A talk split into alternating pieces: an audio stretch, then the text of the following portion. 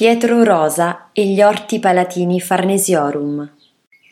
Discendente di Salvator Rosa, fece studi di pittura e fu allievo di Luigi Canina, che lo introdusse presso la famiglia borghese.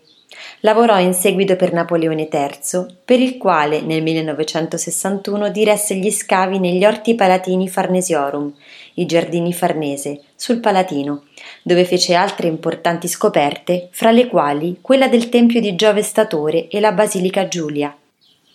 Tra il 1874 e il 1875 diresse gli scavi per liberare il Colosseo dall'interno.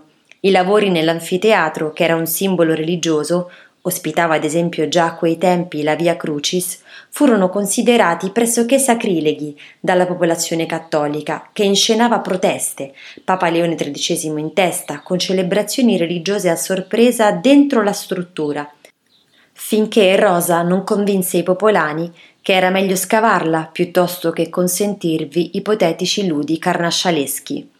Sviluppò la carta topografica del Lazio, una mappa archeologica rilevata da Rosa stesso fra il 1850 e il 1870.